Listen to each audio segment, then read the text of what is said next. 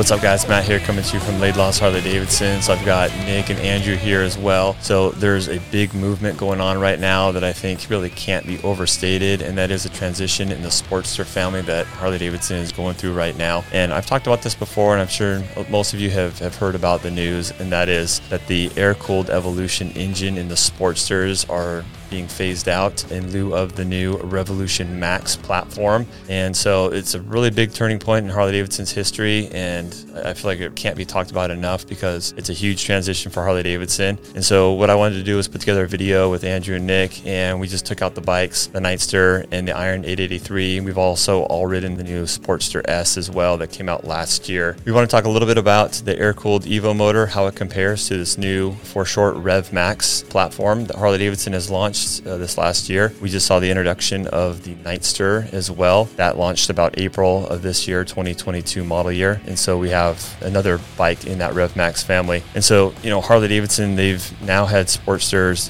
They've got a 65 year history of Sportsters. So the Sportster family and model is pretty much legendary in the motorcycle universe. And the Sportster family has been powered by the air cooled Evo motor now for 37 years. And we saw the motor go rubber mounted back in 2002, 2003, uh, something like that. And we saw another, you know, significant upgrade with suspension and electrical around 2016. But it's gone relatively unchanged for a long time now. And I think on one side of the, of the coin, you have people that are critical of Harley Davidson for having old technology, and on the other side of of the coin, you have people that you know love the classic nature of a Harley Davidson. So it's the typical Harley Davidson balance, trying to figure out okay, how do we maintain this classical look and, and feel and appeal of a Harley Davidson, but also give people modern technology and, and modern performance. So I think we're going to go through a couple different categories here. So we're going to first talk about the pros and cons of each. I think objectively on paper, it beats out the air cooled Evo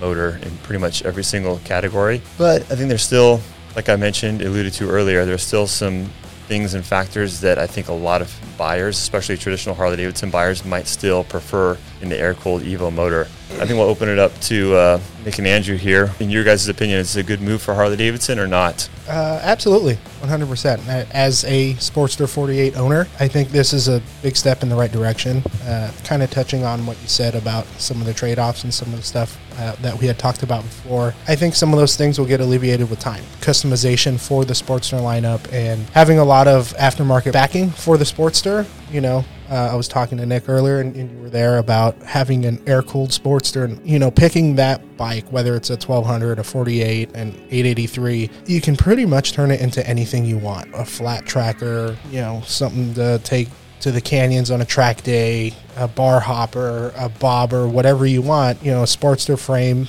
or, or, that whole lineup is going to be like the easiest choice in my opinion and, and somewhat most cost effective and so you're so you're advocating for the benefit of the air cooled Evo motor, the fact that it's got 37 years of aftermarket companies making parts for it. The customization opportunities are endless, really. I mean, there's absolutely. I think arguably no motorcycle out there or platform that has more custom parts made for it, probably in the world. Yeah, it's because it's been around for so long, and it's a Harley Davidson after all. Everybody wants to make parts for Harley Davidson. So absolutely. Like I said, in time, like like Nick mentioned, in time, I think that a lot of the aftermarket companies are going to get behind that and start building parts to customize the Nightster. And I think that's going to be really huge. Kind of like how Harley introduced all the builders and all these different companies customizing the Nightster to make it look super cool, custom, and, and the different styles across the world. I think there was a shop in Germany and you know Australia and stuff like that. So yeah, you're referring to their launch video. Yeah, the launch video. The yeah, instrument Absolutely. of expression launch yeah. video. I think if anything, too, the the new platform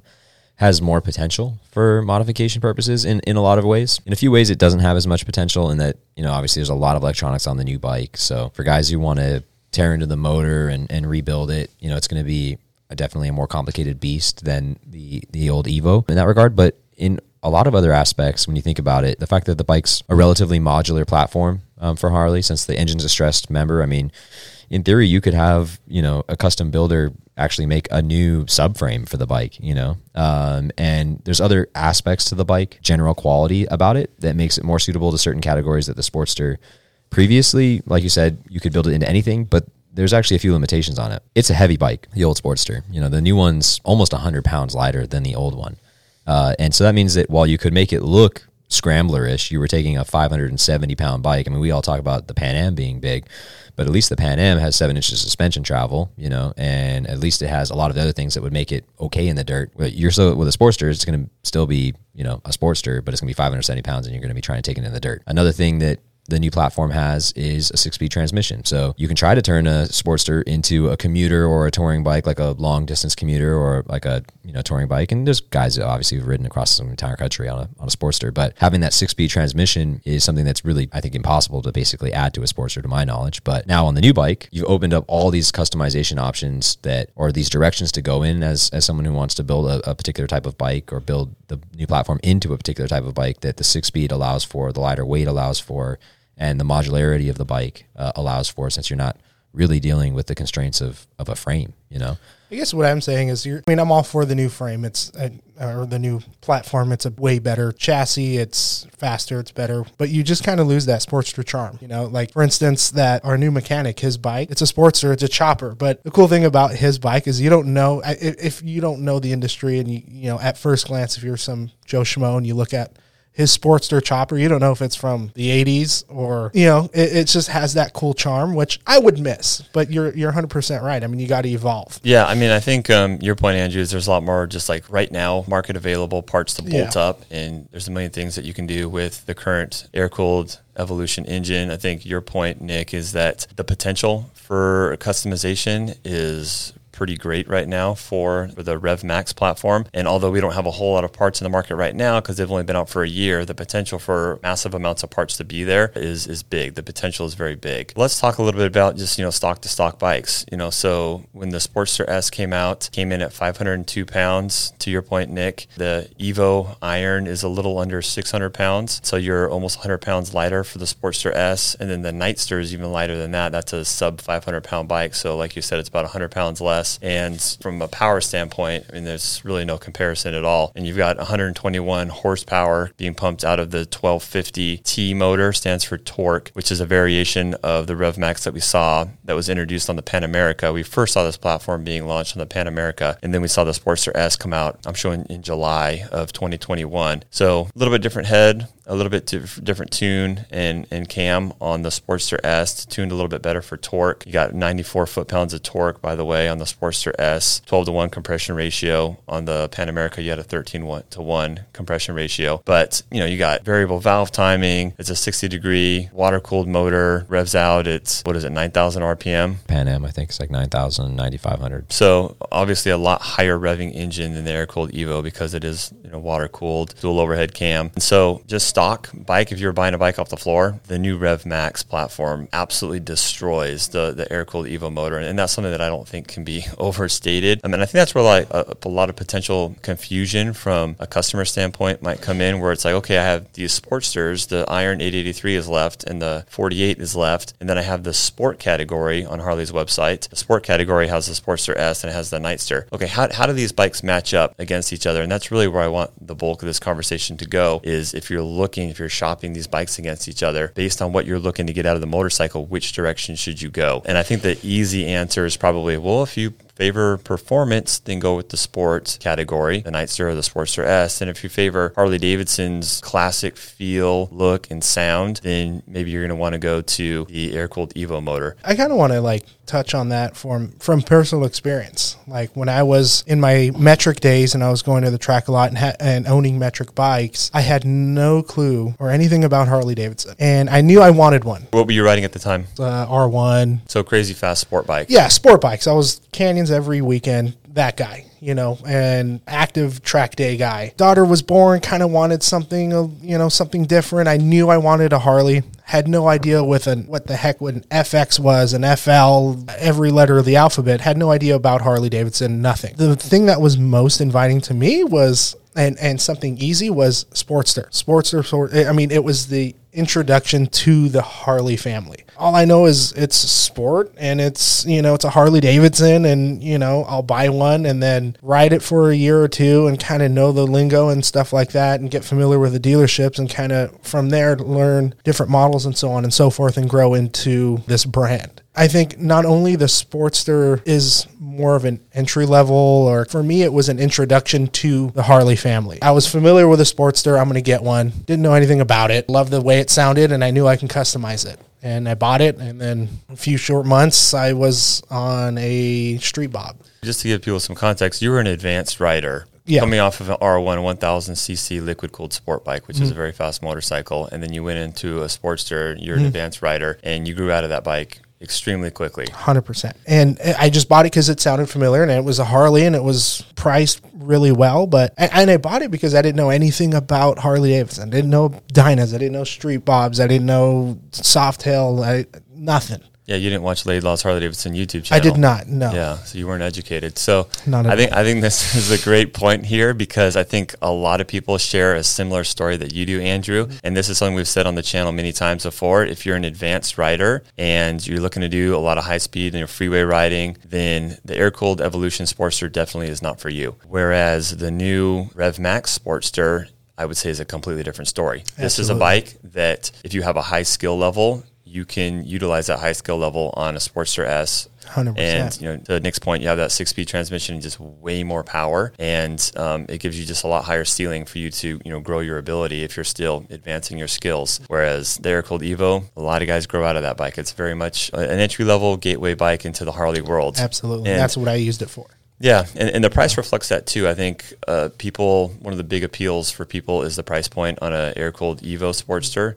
You know, the iron for the longest time I remember was nine thousand nine hundred ninety nine bucks. You know, now with you know some of the fees like you know surcharge and stuff, it's mm-hmm. closer to about eleven now. You know, a lot of people, a lot of people are complaining about that. You know, we now will not have that low price point. Now the lowest price point motorcycle in the Harley world is going to be the Nightster at thirteen five, which also you know matches the price of the Softail Standard that, that Nick was talking about as well. In fact, that kind of sparked some dialogue from Nick as well in terms of if you don't really want that liquid cooled feel and you want more of the traditional feel from a Harley Davidson, well, and you want that lowest price point at about thirteen five, then you should strongly consider like a Softail Standard or, or a Street Bob. I think the motor company would say that the Sportster kind of found itself in a segment that it was never really intended to be. The motor company never envisioned the Sportster as like a learning bike. Tree level. Yeah. Yeah, it's not an entry level learner bike. I mean, even if you just look at like the fit and finish of the the Sportster, like there's something that I would point out to customers back when I was selling bikes is like everything on that bike is metal. I mean, there's a reason that it's 100 pounds heavier than than the new RevMax bike, and obviously the RevMax Max bi- bikes is and all the RevMax bikes are leaning into performance and they're leaning into spec sheets and they're leaning into we're going to go to toe to toe with all the manufacturers in this segment. We're tired of people pointing out that our motor is old, you know, even though that was in many cases kind of a deliberate choice. I don't think Harley ever envisioned the Sportster as this entry level bike, you know. It just happened to be the cheapest bike and there was a lot of guys that are Harley enthusiasts and they want a Harley for their first bike. They don't want to spend a million dollars on their first bike. They don't want to be overwhelmed by a massive motor, right? And so they ended up going with a Sportster. But the reality is that, you know, as much as we look at the Sportster as this like bike that can be built into whatever you want, when it comes to actually building the bike as most, you know, humans, normal humans would do, a lot of the limitations of the Sportsters are, are simply things that you can't do anything about other than just selling it and getting rid of. And the beauty of the new RevMax platform is that it doesn't have those weaknesses. It doesn't have the weakness of needing to do an engine rebuild on it in order to get enough power out of it to feel like you're comfortable doing 90 miles an hour down the freeway with your buddies who maybe have Softails who are trying to push you into getting a bike originally. So you bought the Sportster. It doesn't have the limitation of the the five speed transmission. Really, more of the mods that we're concerned about, or that the average rider is going to be concerned about, I should say, are ergonomic things. You know, like are there highway pegs available for it? Is there a sissy bar for it that I can put a you know a, a duffel bag on? Are there risers and handlebar options? Which are things that are pretty easy for the aftermarket to get into quickly, and things that in many cases Harley already has parts for. So it's become really, I think the the Sportster question has become more how it was always intended to be do I want a faster, more performance focused bike like the Nightster? Or do I want something that's truer to the mechanical, traditional feeling, the excruciatingly fantastic build quality in terms of everything being metal for the same exact price point you can get the softail standard so now it makes more sense you know you're not picking a learner bike that you're going to trade in in six months versus the big bike that you're afraid of. It's now a question of do I want, you know, 100 horsepower or 120 horsepower and a sub 500 pound weight? Or do I want an air cooled 45 degree V twin with big torque, a lot of weight, but it's heavy because everything's made out of metal? And it's now not so much, uh, like I said, a question of what am I going to start on? It's what am I going to grow into? And I've always thought that that's like a better way to view it. What bike do you want to have for a while? And unfortunately, the Sportster's limitations were just difficult to overcome for a lot of customers. You know, it's like that five speed transmission. I don't care what you do to the bike, it's going to be screaming down the down the highway if you're trying to keep up with your buddies on road glides. Yeah, good point. I mean, today when we were, you know, out on a ride, you know, I was on the Iron 883 at first, and we had a, a LiveWire as our filming bike, and the other bike was a Nightster. And merging on the freeway, like the iron couldn't even keep up. Yeah. You know, it's just so outclassed in every way. As much as I have kind of my heart is with the air cooled Evo motor and it will always, you know, be one of those like quintessential Harley Davidsons that, that checked off a lot of boxes that a lot of people enjoyed. I mean, Harley Davidson has sold over a million of them over the years. I think I read somewhere. It's it was time. You know, it was time for Harley Davidson to move on, and it was time for them to really you know raise the bar in terms of performance. And to Nick's point as well, you know, when the Sportster first came about, I remember watching some of these videos of like Brad Richards where he said, you know, the Sportster was a giant killer. I mean, that was a very mm-hmm. fast bike that like you know whooped everybody's ass back in the day. And, and, And- yeah, that's and it fell out of grace slowly mm-hmm. but surely. Yeah. It didn't it didn't keep up with the modern mm-hmm. technology, and it slowly fell into this niche that that Nick described uh, really well to this low price point learner bike that it was never really intended to be. I think we Yeah. all really romanticize the Evo Sportster and we all want to exist like we want it to exist. We want people to enjoy it. We want people to appreciate it because we appreciate it and we enjoy it. But then when the question comes for all of us, do any of us want to actually own one? I'd rather own a Nightster. We romanticize we I think I romanticize about having like a built up Sportster, Yeah. Evo Sportster. Like Yeah. as it's been as we've known that it's not going to exist next year, I'm like, man, I really want to get one on trade. I mean, the values are kind of high, and it's like, and then you're always asking me, Andrew was Yeah. like, well, what are you going to even? Are you ever going to ride it? What are you to? When the Yeah. Pan Am's sitting there, are you ever going to hop on it? And Yeah. and the answer to that is no. But I still want it to exist. Yeah. Like I still love the idea of it. I still want it to be there, but Yeah. The the reality is that my weird romanticized version of what the Sportster is and could Yeah. be, it's not what the average consumer who walks into the dealership is actually gonna get. You know, they're not gonna get the race tech Hammer twelve seventy five kit. You know, Th- this insane thing I've invented in my head. That's not the Sportster. The Iron eight eight three for the majority of people is what the Sportster is. Yeah. And living with that versus living with the Nightster, the new Nightster that is, it's totally different. You can you can literally keep the new Nightster for years and be happy with it. Whereas for someone like us, we'd, ha- we'd have an 883 and we'd either be tearing it apart to build it into something more what we want, or we'd be trading it in for a new Softail. It's a novelty factor. You'd Yeah. be riding that for the novelty factor of going down to your local restaurant bar and just showing off. It's like owning, a, it's like owning a classic car. You know, Yeah. you buy a late '60s muscle car or something like that, and those are fast and they're great and everything. But just what you lose in ABS and modern Mm-hmm. suspension and everything, like a halfway decent modern uh, Ford or Chevy, whatever Camaro, is going to destroy those old muscle cars. And so it's, it's kind of the same thing. yeah, V6 Camry in, in many cases is going to beat those cars in you go. most metrics. you Yeah. know? I think Um, you know the the Sportster lived long enough to just gain itself a negative stigma. It outlived its intention because everything just kind of progressed around it. Then it just fell into, like you said, Exactly. the entry level bike. You know, Yeah. your buddy's like, "Oh, you're gonna get, a, you're gonna learn how to ride," and your or your dad's pick up gonna, a used Sportster. Yeah, go get yourself a used Sportster for six grand. You know, and and you know, learn how to ride, drop it, and then sell it. Yeah, well, kind of speaking of that, that's a good segue for our next conversation because now I think by a lot of people's interpretation, Harley Davidson doesn't really have a true learner bike Mm. anymore. I mean, the Iron was even kind of argumentative as far as whether that was a real learner bike or not. Mm-hmm. I would say in a lot of cases it probably wasn't, just because I think the ideal learner bike is a beat up, you know, dirt bike or something like that. Absolutely. But now I think it's pretty easy to say that Harley Davidson doesn't really have a true learner bike, which my personal opinion, and I'm going to go out on a limb here, I, I don't feel like Harley Davidson needs to have a learner bike. Like Harley Davidson, in my opinion, isn't really a learner brand. And I'm not saying that to shun people that are new to the sport. I think the Nightster is a bike that is really easy to learn on. But, you know, again, we're now talking about 13.5 uh, as your very first motorcycle. I think I think you made a good point. Uh, not to interrupt you, but Yeah. um, I think that like the idea that Harley needs to have a learner bike, I think, is up for debate. I don't personally Right. think that they need a learner bike any more than Ducati needs a learner bike or KTM needs a learner bike. You know, I mean, KTM has one kind of, but you know, if you like learning how to wrench, it's a great option.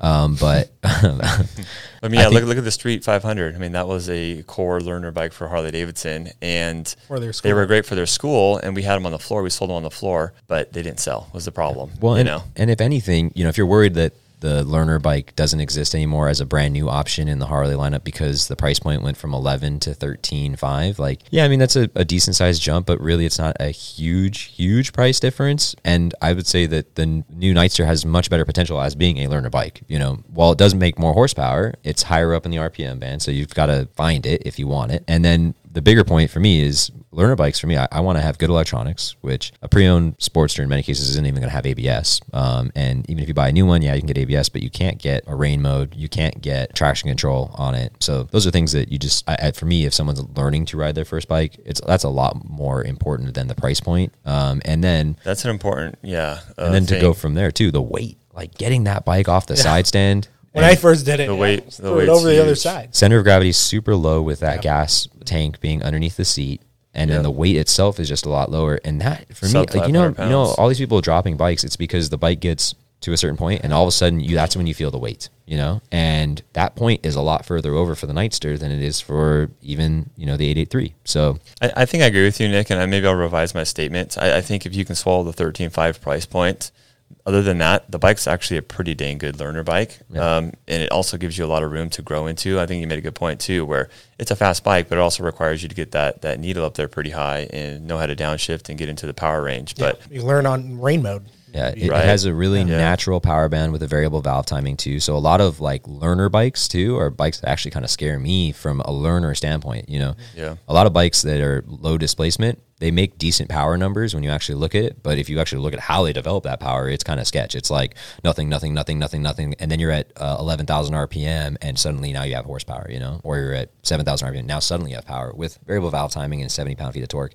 The Nightster's not slow at 3,000 RPM. It's just a lot more friendly than um, than you might expect, and the power band's very linear with the variable valve timing. Yeah, and I think you brought up a good point of safety as well. I mean, just out on the freeway right now, you know, riding both of the bikes, the Iron 883 combination of the suspension and just the fact that you don't have, you know, ABS on all the models, it's an option. And just, you know, things like the, the six axis IMU, which gives you a, a tailors the ABS and traction control in the corners. I mean, those electronic, you know, intervention tools are, are pretty huge for a, a beginner. I just feel like more planted on the Nightster as well, like at high speeds as well. So having those things is, is huge for a beginner as well. Yeah, stopping a lighter bike, you know, too. If you're someone, if you're trying to learn how to how to brake, you know, having a really nice set of brakes like you do on the on the Nightster, but more importantly, having ABS is really important. And then just a lighter bike, you just experience less weight transfer. Dynamically, it's just a lot better on the brakes hard. So like I grabbed a lot of front brake just to feel what it felt like versus a normal Sportster.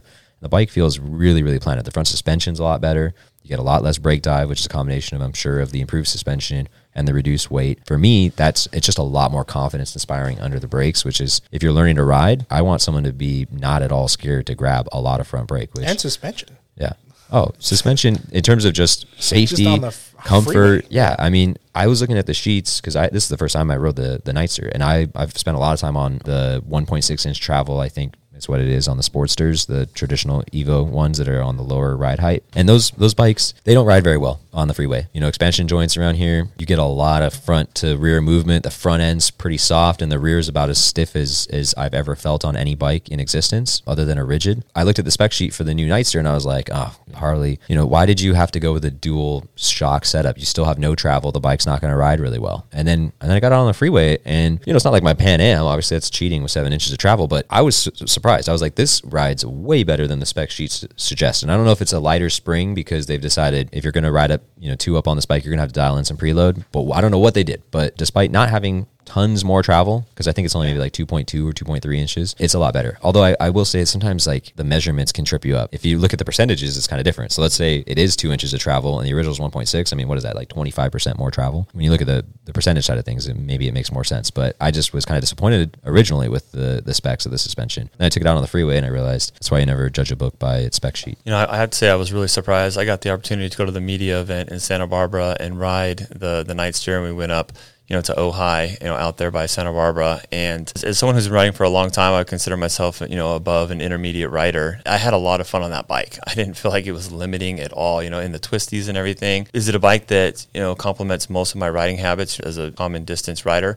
Probably not, but to, to rip it around and to get in that power band, it was pretty dang nice and it was a lot of fun. And I was surprised at the ergonomics too. You know, obviously I'm too tall for most bikes at six foot six, but even that bike fit me pretty dang well. Yeah. And they hardly even said that the, the rider triangle, the measurements between you know, your hand controls, uh, your foot and your seat are, mimic the Iron 883. And so I feel like it's kind of a one size fits all where most people can get on it and feel pretty dang good, pretty dang comfortable. And so I think it's a great all around bike, especially if you are buying it for you know the the use case in which it's intended, which would be you know local rides. You know, only got a, a 3.1 gallon fuel tank, which is slung low, like Nick said, underneath the seat there. You know, even though it's you know high 400s weight, it's also a low slung weight, so very easy bike to pick up off the side stand and everything. But let's kind of transition a little bit now to the Sportster S. So Harley Davidson came out with the Sportster S as like their flagship Sportster. Hey, we're going to introduce the the new sports, the new era of Sportsters with the Sportster S and they wanted to make it radical looking and they wanted to give it all of the, the electronics and the features from the brakes to the suspension. And I feel like that they did that in a big way. They infused some flat track styling into it with the high mount exhaust. It's got this big fat, you know, rear tire on it. It, it does a lot of things. And you're about fifteen hundred dollars more than the Nightster. And personally, if I were going to buy a, a Sportster right now today with the four bikes we have, the two air cooled and then the two liquid cooled, I would definitely do the the Sportster S just because I feel like I would want that extra power. You're also adding larger TFT screen with the Sportster S. You know, you're you're going up to 120 horsepower, whereas on the the Nightster, what did we say the Nightster was? 90. 90 horsepower. Um, so more power. You're also adding, you know, inverted front end on the Sportster S, and you have a monoshock on the Sportster S as well. Which honestly, I felt like that was a little bit rougher ride than the Nightster was. I feel like the Nightster maybe is just a softer ride, and so it may have dialed in more preload too. It's always tough to compare on that. Um, especially yeah. when you're riding a bike that's not yours and, and you don't have an opportunity to set it up for yourself. That's true. And what, what do you guys think uh, in terms of if someone decided, hey, I want a Sportster, I want it to be on the new RevMax platform? What are some of the guidance that you guys would give people to determine whether I, they should buy the Sportster S or the Nightster? For me personally, I would actually go with the Nightster over the Sportster S based upon my riding, and I'll kind of break that down so you can kind of think through my my decision making process. But the rider triangle on the Sportster S is a, a little bit different, you know, with the forward controls. But I'd say for me, the big difference would be just getting the bike into a, a, a, position that would be more of a Swiss Army knife. I feel like the the Sportster S is kind of locked into that muscle cruiser bar hopper kind of avenue a little bit more because it has the unique styling cues that don't lend well to big changes that would make the bike a little bit more capable on the highway. So, like for example, if I had a, a Nightster, I would figure out a way to get a quarter fairing on there. I would want some sort of sissy bar so that I could get a duffel bag on there. I would either do, uh, uh, you know, some sort of a highway peg setup potentially so I can stretch out on the longer rides, and then maybe a slightly taller bar and riser setup. And at that point, I would have an extremely light bike, still has plenty of power for cruising on the highway with 90 horsepower. It would be great in the canyons. I'd have a normal tire setup, unlike the Sportster S, which has got that bigger tire profile. And I'd have more options for customization, I think, down the road, just because the Sportster S, in my, my mind, is just going to have more bespoke parts to that particular bike. I think they really wanted a striking motorcycle. So I think that, you know, that fender setup on the rear is going to make it difficult to get a variety of exhaust pipes developed for it. I've seen like TBR's pipe for it, and it, it just looks kind of weird because you've got the overlay flap that kind of goes over the stock pipe. The TBR doesn't really fill that very well, so it just kind of like comes up at a, a, different angle. I know there's just more things on that bike, kind of like how the FXDR was and kind of how the V Rod was. That means that you're going to have less applicable parts, I think, to it. And while you do make more power and the torque is nice, and a lot of the electronics, uh, like the dash is really nice. For me, I want like a Swiss Army knife of a bike, and I feel like the Nightster takes everything about the Sportster that I already loved: light, nimble, great runaround bike. And with the six speed and the extra power, it means that if you can get some wind protection on there and some sort of luggage capacity, you could actually ride that thing on your, your overnight trips with your buddies um, with no no qualms at all. So, so yeah, you're looking at things from a standpoint of how can I make this morph it into a bike that is going to be suitable for my riding needs. Yeah, I mean, I just imagine that you know if you're buying something in that category, um, you're probably going to want a bike that does a lot of things well. You know, um, that you know you could potentially tour on if you needed to, but um, is going to commute well. It's going to go up to the canyons with your buddies well. Um, all all of which the the Sportster S does well, but it, I think it kind of falls apart when you decide to take it on longer trips because a lot of the mods that you would need to do that either might not exist or be really difficult to execute on. You know, the new Nightster is really designed to be a platform that allows you to customize it however you want. For sure. Yeah, I agree with you. And I think you bring up a good point that if you're going to modify the, the two bikes quite a bit, the Nightster is definitely the one to go with if you're going to change things out a bunch. The Sportster S, in my opinion, yeah, it's a bike that you buy. You don't do a whole lot to maybe change the grips and change the pegs and stuff like that because yeah, it's got the bigger tire on there. It's got a unique exhaust. It's going to be hard for the aftermarket companies to make you know exhaust just for one model because they'll probably have no other models like that. I'm just guessing. I don't know. Yeah, that makes sense. And I think when I was coming at it and I choose a Sportster S, I was thinking about it. If I was just going to buy the bike and ride it for a local ripper, you know, go up the canyons and things like that. But no, you bring up a good point with the with the customization ease with Yeah. the with the Nightster. It's going to be something that we all kind of have to keep framing our head around. Is we all have these kind of certain pigeonholed ideas as to what the Sportster is and what it's capable of and who we can recommend it to. And I think the new RevMax platform kind of throws that all out the window. I mean, you think about it, Put the sport back in Sportster. yeah, well, and, and it actually it put for me it put the it put the utility it put the the limitless mindset back in there. Like I was I always felt it was such a pigeonholed bike because of its output and because of its transmission. Yeah. Um, and now those those limits, those things that were really hard limits in many cases, are gone. You know, and you can kind of build it into what you want now. Yeah. What about you? Which which one are you putting in your garage? I'd go personally Nightster. Pretty much to bounce off Nick, where we we share a lot of similarities with motorcycles and everything like that, and just ergonomics to the Nightster. It was funny when I first got on the Nightster, I expected to bring my leg up higher to be on the peg, when in reality sat lower. I was expecting to be more crunched on it, which mm-hmm. I, I wasn't. I was more crunched on the iron, just simply where they mounted the pegs. Yeah. For me, the ergonomics on the sports S doesn't really jive with me and my body style. I don't really straddle that bike really well. Forward bars and then front forward controls just kind of Clamshell. yeah, just a clamshell kind of feel. Didn't really care for it. And I felt like the bars on the Nightster were still kind of too far forward, and I'd like a little taller riser on it. But for the most part, I mean, stock for stock.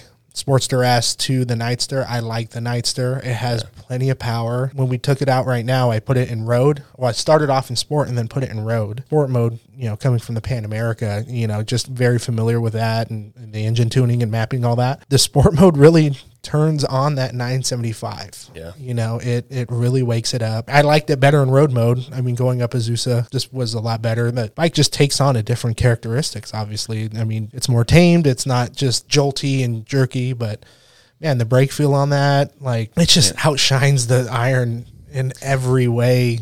The Iron You know. 883 I had in uh, original mode. Yeah. Yeah, the OG mode. Yeah, OG Yeah. mode was the road, the mode I was running in the You had Iron 37, 37 years of Evo mode. yeah. What's the horsepower on a 883? I mean, it's got to be like, It's like 50 or Yeah. 25. 44 or something. Is it, is it Yeah. 44? And the Nightster, we're talking about 90. You know, so you're 20% less weight. Yeah, so 20% less weight, and you got double the horsepower. So I want everybody to give their final thoughts. So my final thoughts, if you're looking at, you know, these four bikes right now, the Iron, the 48, and then the Sportster S and the Nightster, I'll just kind of say what we've already said, but in, in a nutshell, I would say that, hey, if you're looking for a bike that is a classic Harley Davidson that has a lot of parts that can be added to it, bolt-on parts that are available on the market right now, and you want that classic look and sound and feel of a Harley Davidson when you spin that throttle, with some radical aftermarket exhaust on there, like it, you got that Harley sound that's undeniable. Then the air cooled Evolution motor is a great bike and, and a good platform to, to pick up if you want to tinker on it and things like that. If you're looking for a bike to just buy, ride it right out of the box, yes, there'll be more parts coming out in the near future to Nick's point. But if you want a bike to, to ride right out of the box, maybe you're a little bit more experienced rider and you're going to be going a lot of freeway and things like that, the new RevMax platform is definitely the way to go, especially with all the electronics, the better brakes on it, the better suspension, especially if you're getting the Sportster S, you know, you got the inverted front end and everything, then that would be the, the direction that I would lean you in. I have the Pan America. Everyone in this room has, you know, either currently owns or has owned Pan Americas and the new Rev Max is, dude. Every time I get on it, I'm just like, wow, this thing is awesome. And so that that would be my advice. For me, I'd say that uh, there are very few people I would recommend an air cooled Sportster to anymore. The reason being is that with the recent price bumps, it's gotten very close to the Softail standard price point, and I feel that for that extra two grand, depending on the model, you're getting a lot more bike with the Softail standard than you're getting with the 883 or uh, even something like the 48. And if you wanted that air cooled traditional view, uh, you know, uh, traditional experience with that, the fit and finish that you're expecting from like a super high end premium cruiser, and you're willing to sacrifice a little bit on the weight, and it's going to be, you know, you know, it's going to be heavier than the than the Nightster, you know, it's going to be a little bit less powerful than the Nightster, a little bit slower than the Nightster. Then I'd say go the, with the direction of the Softail standard. And then if you're someone who wants a little bit more performance, obviously, you understand that in order to make a bike that's sub 500 pounds, it's going to have to have a little bit more plastic on it. Although, uh, you know, the, the airbox and the fenders are still metal and the fit and finish is still quite good, then I would go in the direction of the, of the new RevMax platform. The only person I would really recommend a Sportster to is someone who has that romanticized view of the Sportster that we have and wants to buy a bike, kind of have it be a project bike, keep it forever, build it up, do do whatever they want. And they want that blank canvas. They want a known quantity that has a lot of parts available for it. But those people are few and far between. You know, when we sell Sportsters, we're selling them to to newer riders usually, Younger And- guys, yeah. yeah, younger guys that are just getting into into the motorcycle world. And I, honestly, I spent a lot of time discouraging them from buying Sportsters because they would tell me what they wanted to do with it. Well, I want to go. Ride. My buddies all have Dynas, and, and they they rip to Vegas, and I was like, okay, don't don't buy this bike. You Yeah. know, you're going to be back here in six months, and I'll make commission off you twice if you want, but I just know you're where you're going to be. And the reality is that you're going to be much better off buying, you know, a Softail or something. Now I have the option of being like, well, you like the looks of this. And you, you tell me, you know, you're a newer rider. Let's let's look at the Nightster right here because the Nightster is going to be a great option. It's going to have that lightweight, you know, thing that you're looking for. It's going to have a lot of safety features that the Iron doesn't have, and it's going to be a great bike for you to learn on and grow into. And when your buddies do hop on their dynas and go to Vegas, you're not going to feel like you can't keep up. In fact, you're going to be probably pulling them along. So, Yeah. Absolutely. Yeah, and before you go into your uh, final thoughts, Andrew, I think Nick touched on something that I, I meant to spend a little bit more time on, and that is just the overall aesthetics and look of the two bikes. You know, you have a lot more, you know, wires. You know, people will argue that the left side of the Rev Max is really busy and has a lot of things going on, whereas you look at the air cooled Evo Sportster and just the the wire height, the wire Yeah. hygiene, everything is just a lot nicer and just more clean and classic than the Rev Max, just because the Rev Max got a lot more going on, a lot more electronics it's just a much more sophisticated bike a lot more sophisticated cat bike, absolutely. Um, and so I, I think Nick's point is is spot on and great. You know, I've spent plenty of time out on the floor, you know, discouraging people from an air cooled Sportster as well. You know, mostly based on just a riding experience. Yeah. But I think that is you know something of note to, to consider, you know, just the classic look and appeal of the air cooled Evo motor again, which in my opinion doesn't really trump the fact that the Rev Max still in every measurable way to just buy, ride it right out of the box. Still far. I mean, we're not. It's not even close. It's just far superior. the aesthetics and the fit and finish of the of the new Nightster is what you would expect from that price point of bike. I think the thing is for us is like we're used to looking at the Iron, which is kind of a freak of nature at that price point in terms of it being entirely made of metal. None of its competitors are built like to a standard even remotely close to how the old Iron Yeah. is built. And I think it's because partly because it's just a product of like a previous time, you know, and it didn't Right. make sense to go in and re-engineer it to make it cheaper. And I'm sure that Harley makes very little money on that bike just based on the fit and finish of it. Because I look at it, you know, we get twenty five thousand dollar gold wings, you know, traded in, and next to the Iron, I mean, they do not look nice. I personally have I spent way more on the highest end Italian bike that you could possibly buy.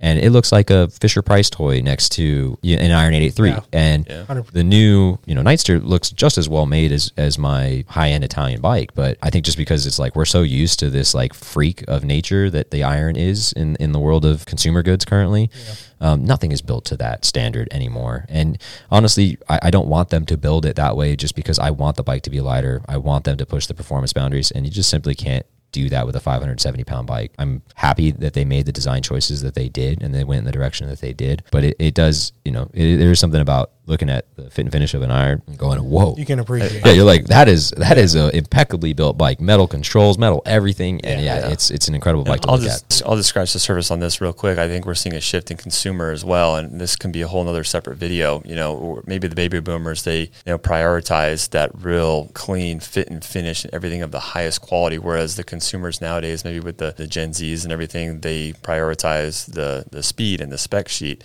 and you know the performance of everything and the electronics a lot more than you know my dad's generation did. Nobody So- acknowledges the fit and finish of that bike. Nobody acknowledges fit and finish on Yeah. pretty much anything other than as like a, a glance over. They're like, oh, fit and finish. It's like I don't think that people understand Yeah. how expensive it is to do good paint and make everything out of metal. Like it's it's way more expensive than putting traction control on a bike. Oh yeah, Like- it's, it's underappreciated. Harley Davidson's fit and finish is super underappreciated, and I feel like Harley Davidson Motor Company could do a lot better job at promoting that and really showcasing it because you know these bikes that may beat Harley on, on the spec sheets, you know th- their fit and finish isn't anywhere near in, in some cases. Yeah, getting a off the off the shelf, you know, six axis IMU from Bosch and doing the the programming, you know, for the bike is it's like it's not the same as when you look at like a Softail and you're like, whoa, like the the paint, the fit and finish, everything being made out of metal.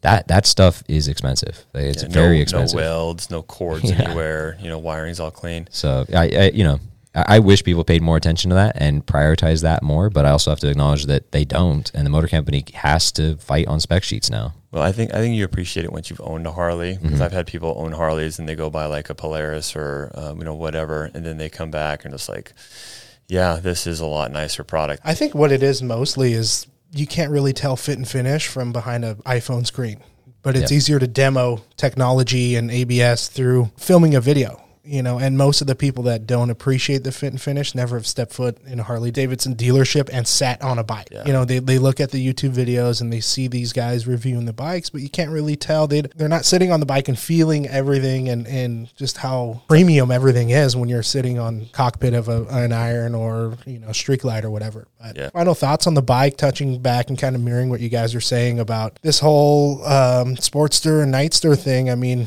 you're right. I mean, I spend most of the time talking guys out of a Sportster because they come from the dirt bike scene or they've been riding ATVs or whatever have you, and they have some riding experience. I walk them back to the used bikes and show them that 80% of my Sportsters have less than 2,000 miles, and that person is generally upgraded to a Street Bob or a Dyna or like a Heritage or something rather. So, as much as I appreciate and like the iron and what it's done for the company and still currently doing as of right now, it's obviously time to evolve. It is a lot about performance and just riding both bikes is just enough said. I mean, you get on the the Nightster and that thing just boogies and it does everything well. And you ride the iron and it it, it shows you its age. you Absolutely, know? you, ride it back to back, and it's just like, oh my gosh, yeah, Yeah. this thing, it, its time has come. Yeah. All right, guys. Well, thanks a lot for watching this video. Hopefully, you learned something, and hopefully, if you're looking for a new bike in this class between the air-cooled Evo motors and the new RevMax Sportsters, hopefully, we helped you figure out exactly you know what direction to go in. If you're looking for a new motorcycle in Southern California, make sure you hit us up here at Laidlaw's Harley Davidson. If you haven't already, make sure you hit that subscribe button. We'll see you on the next video, guys. Later.